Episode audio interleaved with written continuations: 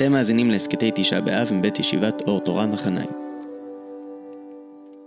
טוב, שלום לכולם, אנחנו בימי בין המיצרים, או מפנים לחורבן,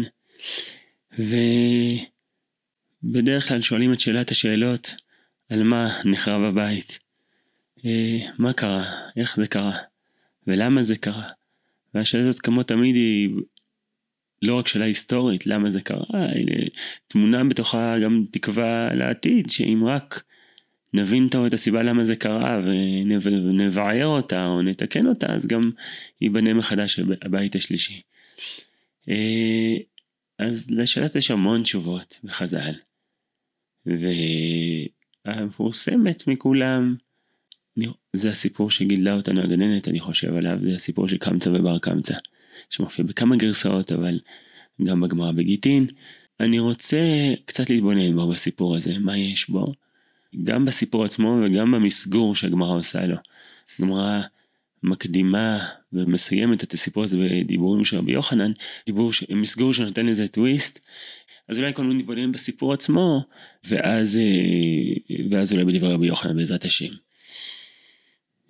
בקשר לסיפור עצמו, אני חושב, נדמה לי, אני לא זוכר את הגננת, סליחה, אני מבקש מחילה מהגננת שלי עכשיו, שאני לא זוכר איך היא בדיוק סיפרה לי את זה לראשונה, אבל נדמה לי שכשהגננות מספרות את זה, הן מספרות את זה בחד המחתא, עם הממרה המפורסמת שבית המקדש נחרב בגלל שנאת חינם.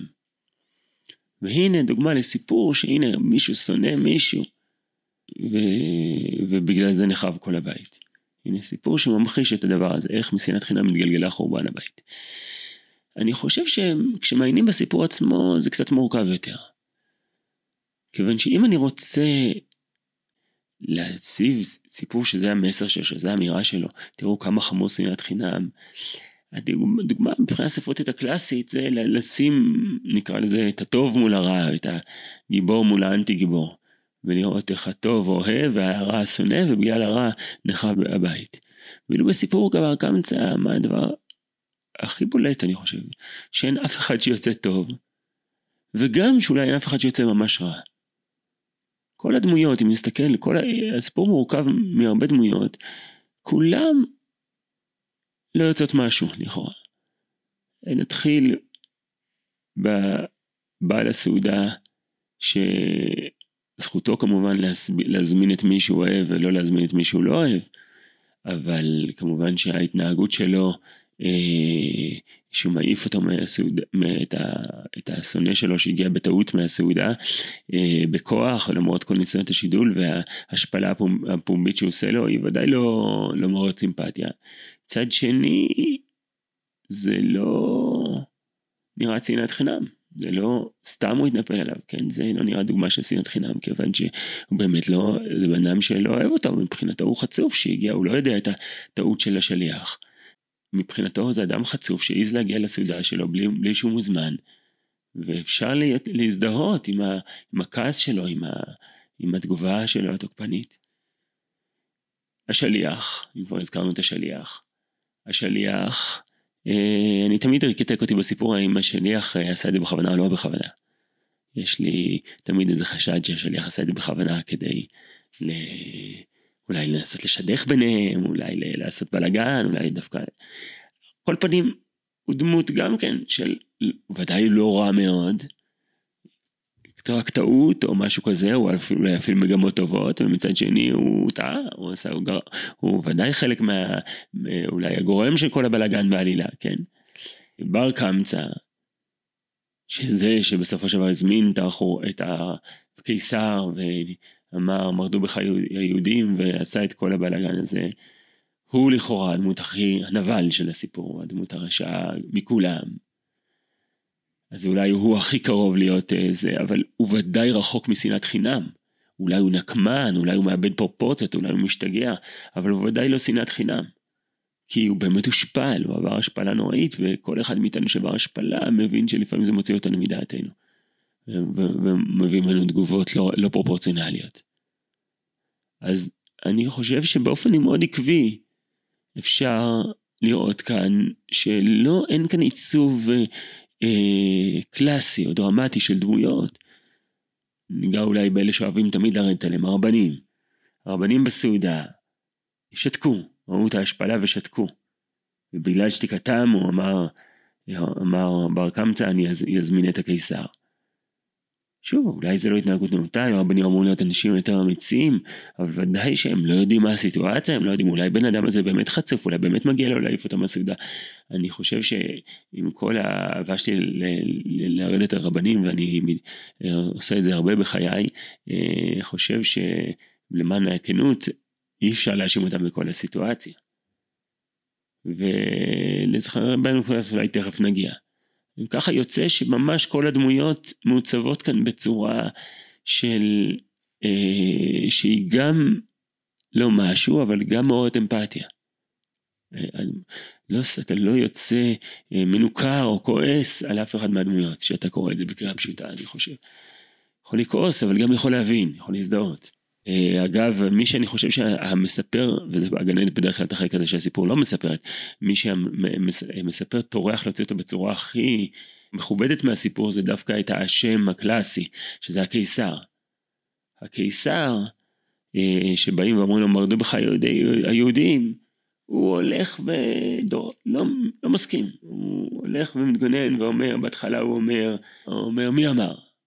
היינו מצפים מדמות קיסר רעה וחשופת שיניים ואכזרית שישר תגיד אה תסתער לטרף ותטרוף את כל היהודים מה פתאום? הוא אומר מי אמר? ושאמרו לו אה, את הניסיון הזה עם הקורבן אה, וגם אחרי ש... שהקורבן לא הוקרב הוא עדיין אה, בהמשך הסיפור שבדרך כלל הגננת לא מספרת אותו הוא אומר בוא נראה, נזרוק חיצים, הוא יורה חיצים לכל הכיוונים וכולם לפי שם, ורק אחרי זה הוא משתכנע.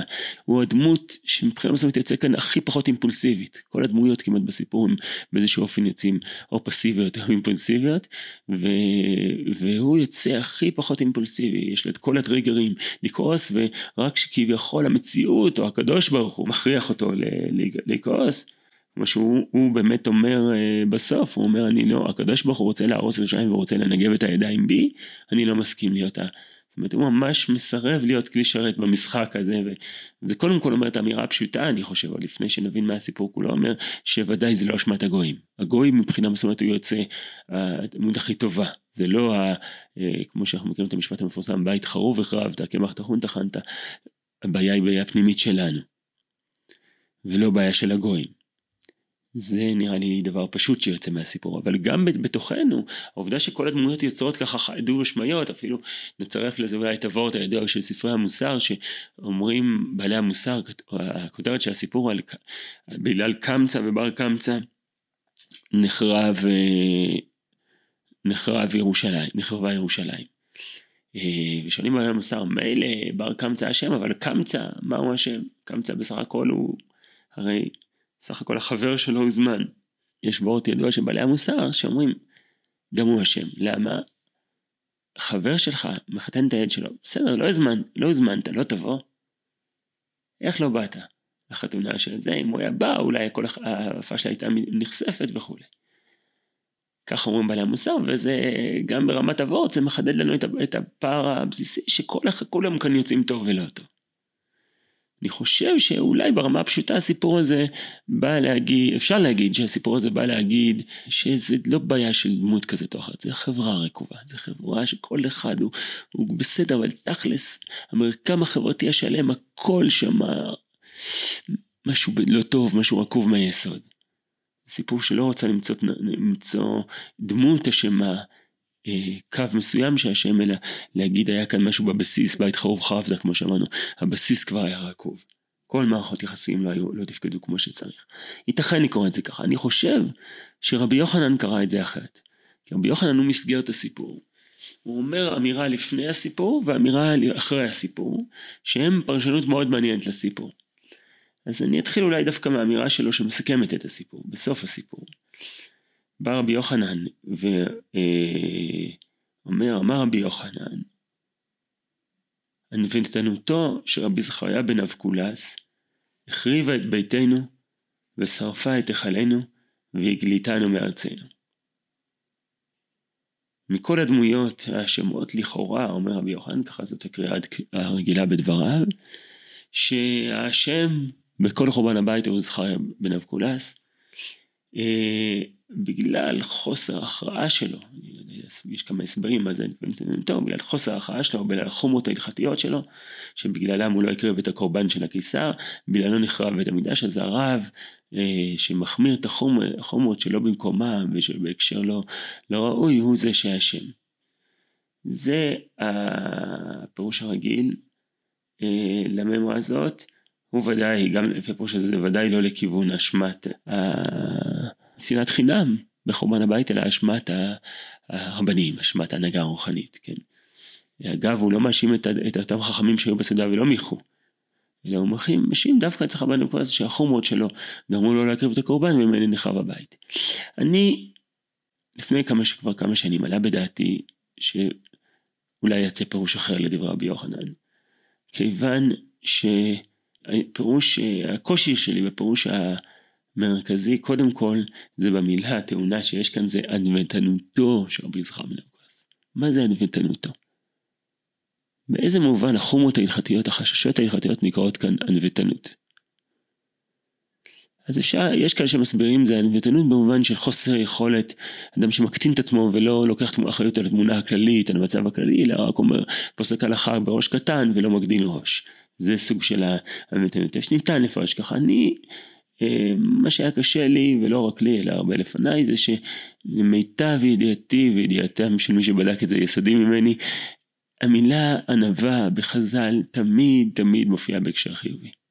בהרבה אה, הלל ותשבחות על המידה הזאת, וענווה פסולה, ענווה כמידה רעה, לא מכיר לזה דוגמאות בחז"ל, משל חז"ל. ולכן זה מקשה כאן על הקריאה הזאת, של להגיד שמאשימים אותו כרגע באיזה ענווה פסולה. ולכן עלה בדעתי פירוש אחר. קודם כל אני אספר סיפור אישי ואני אגיד ש...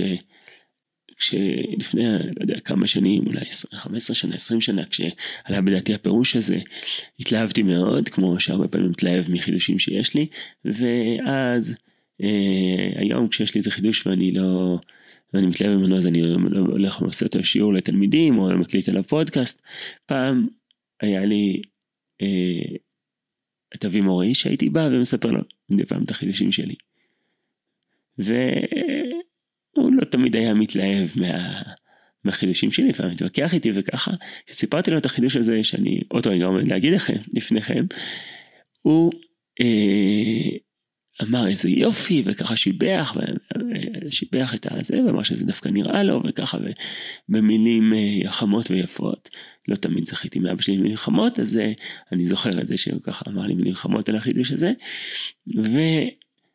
וכעבור כמה שנים כשהוא נפטר, והתחלנו לעבור ככה על דברים שהוא כתב וזה, גיליתי שהוא בעצם כתב מאמר, אולי 30 שנה לפני כן, לעיתון דבר, פעם היה דבר, עיתון כזה, אני חושב שאין אותו כבר, אבל uh, הוא היה כותב לו מאמרים ככה של uh, דבר תורה הרבה שנים, והוא כתב מאמר על הסיפור הזה שבכלל נכנס פחות או יותר באותו חידוש שאני רוצה לזה, וענוותנותו של אבי, מורי אה, גרמה לי שמחה רבה כי הוא לא אמר לי אה אני כבר כתבתי על זה לפני 30 שנה אלא הוא התלהב איתי מהחידוש שגיליתי.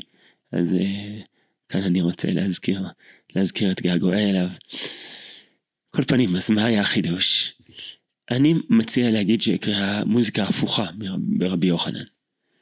רבי יוחנן בא ואומר רבי זכר בן אבקולס היה בסדר גמור הוא היה אדם ענב ענב במובן ששמר הלכה, שמר את ההלכה, היה צנוע ושמר הלכה, ו... ו... ברבי יכול להגיד, תראה את הסיפור הזה, הוא, תראה מה קרה פה. כולם התנהגו בסדר. אפילו ההתנהגות הכי בסדר בעולם יכולה להחריב את בית המקדש. אפילו המידה הגדולה מכולם, כמו ענווה, גם היא יכולה להחריב את הבית. ומה זה אומר? אז מה, איך אנחנו יוצאים מזה? אם אם כל דבר יכול להחריב את הבית, אפילו, אפילו שיתנהג בסדר גמור יכול, אבל איזה מסר אנחנו לוקחים מכאן, איזה לקח אנחנו יכולים לקחת מכאן. פתיחה של רבי יוחנן לסיפור היא ככה, אמר רבי יוחנן, מהי דכתיב אשרי אדם מפחד תמיד, ומקשה ליבו ייפול ברע, על קמצא ובר קמצא נחרבה ירושלים. הפסוק במשלי אומר, אשר אדם שתמיד מפחד, ואדם שהוא אטום, שהוא לא, מהכל בסדר, הכל סבבה ולא מפחד, ייפול ברע. זה לכאורה פשוטו של פסוק, והוא אומר, הסיפור הזה מראה לנו את הדבר הזה, איך אדם שמפחד תמיד אה, אה, מרוויח, ואדם שמקשה בעיקר אולי את אדם שמקשה ליבו, הוא נופל ברעה, שהרעה היא חורבן לבית המקדש. עכשיו שוב, לפי הקריאה הקלאסית שהוא בסוף הסיפור האשים בחורבן את, את, את רבי יוחנן יצחק בן אורי, אז קצת קשה לראות לדעתי למה הוא זה אדם שמקשה ליבו. לכאורה ההפך, הוא אדם שמפחד, הוא כל הזמן, הוא, הוא אומר יאמרו, יאמרו, זה מה שנקרא חשש בשפה ההלכתית, זאת אומרת, הוא דווקא, דווקא החששן, מפחד, מפחד תמיד. היינו צריכים לבקר אותו על זה שהוא מפחד תמיד, אם, אם רוצים להגיד שהוא אשם. לכן זה מחזק את ההבנה שלי שלא האשימו את רב זכר בן אבקולס. ההפך, אמרו, הוא היה נהדר, הוא היה ענב, ובכל אופן, ההתנהגות הנהדרת שלו גרמה לחורבן הבית. להגיד, להגיד לנו, אלא מה המסקנה? אם אני רואה שגם שהכל, כול, כולם מתנהגים בסדר, גם התנהגות הכי בסדר, יכולה להחריב את הבית, מה נשאר לי לעשות? לפחד תמיד. בעצם רבי יוחנן בא להגיד לנו, בית המקדש נחרב על שטויות, לא על שום סיבה רצינית. בניגוד לכל המוטיבציה הרגילה שאני קורא לה מוטיבציית ועדות החקירה, שאומרות בוא נ... מצאנו איזה פשלה, מצאנו איזה חורבן, בוא נבדוק מי אשם, נתקן את זה ואז לא יהיו יותר חורבנות. אומר רבי יוחנן, אין, תסתכל, החורבן הגדול מכולם קרה לא בגלל שום, שום אדם אשם. אם אתה רוצה ברמה הכי פשוטה, כל הסיפור מורכב מדמויות שהן לא בדיוק השמות, ואפילו, והסופי שבכולם, רבי זכר בן אבקולס, הוא היה בסדר גמור, הוא היה עניו. ובכל אופן בגללו נקרא בחורבן הבית. אז מה נשאר לנו לעשות בחיים? נשאר לנו להבין שהחיים האלו בשליטה שלנו. ולפחד תמיד. להבין שמה שלא נעשה תמיד יכול להיות דברים שהם לא צפויים, שהם לא, להיגרם תוצאות לא צפויות. וגם אם אני עושה את מירב האמצעי להתנהג כמו שצריך, יכול להיות, יכול להיות תוצאות שליליות למה שאני עושה. ולכן אני הולך בעולם ביראה. ביראת שמיים. בהבנה שמה שאני, מה שקורה כאן במציאות הוא לא, לא בשליטה שלי.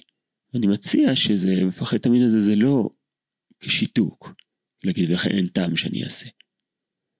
אלא זה הסכנה הגדולה, שאדם שהוא מבין שאין שליטה, שאין לו שליטה על התוצאות בצורה מלאה, אומר, טוב, אם אני לא יכול לעצב את המציאות בצורה מלאה, אם אני לא יכול לקבוע איך המציאות תראה, אז אין לי טעם לעשות. אבל אולי זה דווקא נקרא מקשה ליבו, יפול ברע. זאת אומרת, אדם מקשה ליבו זה לא קונטרה למפחד תמיד, זה אדם שהפחד מקשה את ליבו, זה דווקא רע. אבל יש אפשרות של פחד שהוא לא מקשה את הלב שלנו. שאנחנו פועלים ועושים את מה שאנחנו יכולים לעשות בעולם, ואנחנו מבינים ש... זה לא, בסופו של דבר המציאות לא בידיים שלנו, בידיים של הקדוש ברוך הוא. כי הנה אפילו דבר כל כך דרמטי, לא רק פשלות קטנות, לא צפויות, אלא אפילו כל כך דרמטי כחורבן, כמו חורבן הבית, קרה לא כתוצאה מדבר שאנשים אנשים עשו דברים רעים. ככה לדעתי רבי יוחנן קרא את כל האפרוריות של כל הדמויות כאן בסיפור. ושכל הדמויות לא יוצאות אף אחד שחור משחור, אלא כולם יוצאים אפרוריות, זה להגיד, כי הוא בדיוק לא רצה למצוא את האשם. לא רצה רק לגזור את המסקנה הקיומית שנגזרת בעיניו מהחורבן. החורבן מלמד אותנו לחיות ביראת שמיים. החורבן מזכיר לנו שהחיים לא בשליטה שלנו, ואני חושב שהאמירה הזאת, שאולי זו אמירה שרבי יוחנן למד מהחורבן, היא מאוד מאוד רלוונטית להיום, כי אני חושב שהיום אנחנו אה, מאבדים המון המון המון מבחינה חברתית, מבחינה פוליטית, מבחינה ציבורית, על על אשליית השליטה. כל האתוס המערבי הקלאסי, שאנחנו גם חלק ממנו שהוא אה, הפוך מיראת שמיים הזאת, אומר, כל פעם שמשהו קרה לא בסדר, נבדוק טוב טוב מי אשם, נתלה אותו בכיכר העיר, או נפטר אותו מהתפקיד, או נדיח אותו, או נשים אותו בכלא, ואז לאט לאט אנשים יפחדו לעשות פשטות והכל יהיה בסדר. הכל יהיה מושלם. זה התפיסה המערבית, שהיא מבוססת על תודעת שליטה במציאות. זאת אומרת שהמציאות אמורה, אם רק נעשה את, את הכל בסדר גמור, המציאות תהיה בסדר גמור, העובדות יהיו בסדר גמור, ואם משהו כבר לא בסדר, כנראה שמישהו יתנהג לא בסדר. זה הנחת יסוד המכוננת. אם קרתה פשלה, כנראה יש אשם. אני מבין את התפיסה הזאת, אני גם מכבד אותה מאוד כי היא הביאה אותנו להישגים נפלאים. הלחץ האינטנסיבי שהיא יוצרת הביא אותנו באמת להישגים טכנולוגיים וכולי, נהדרים. אני גם רואה מאוד מאוד חזק את המחירים של האח הגבוהים. אנחנו מאבדים את טובי מנהיגינו, את טובי המנהיגים הפוליטיים, הרופאים, המפקדים בצבא, כולם מודחים בגלל שקרה תחת איזה פשלה תחת פיקודם, ו... ומישהו חייב להיות אשם. ודעתי עולם התיקון, יש עולם תיקון אחר. עולם תיקון שאם יראת שמיים אומר, אני לא חושב שאני שולט, אני, לא, אני מבין שיש הרבה דברים במציאות שהם לא בשליטתי. ולכן אין צורך להדיח או להעיף את מי שבמשמרתו, כמו שאומרים היום, קרתה הפשלה. ואז אני חושב שמתפנים לתיקון יותר ענייני. לא לתיקון אובססיבי, לתיקון ענייני. אם יש משהו לעשות, אני בודק. אני רואה, אני משנה. אם אין משהו לעשות, אני אומר, ריבונו של עולם, אני יכול להתמרמר עליו, למה עשית את זה, למה הפלת, או יכול להגיד, לה, ככה זה, עובדה. אבל התיקון הוא לא טהרני אלא ענייני. אני בודק מה באמת בשליטה שלי. ברגע שאני מודע לזה שיש חלק מהמציאות שבשליטה שלי וחלק שלא, אני יכול כל פעם שקורה איזה חורבן, לבדוק את זה עניינית ולהגיב לזה עניינית ולא, ולא אה, אובססיבית. וזה לדעתי יהיה, אם נעבור לתדר כזה של הבנה של מוגבלות השליטה שלנו במציאות, אה, שוב, לא, אין לנו שליטה בכלל, לא, אין טעם לזה, אנחנו יכולים לפעול כאן המון, אבל השליטה היא לא אבסולוטית. שתודעה כזאת נראית לי, נראית לי התודעה של אשר אדם מפחד תמיד, התודעה של יראת שמיים שרבי יוחנן חשב שהיא המסקנה מהחורבן. אם נעבור לתודעה כזאת היום, אני חושב שזה יהיה תרומה גדולה לבניין הבית, בעזרת השם.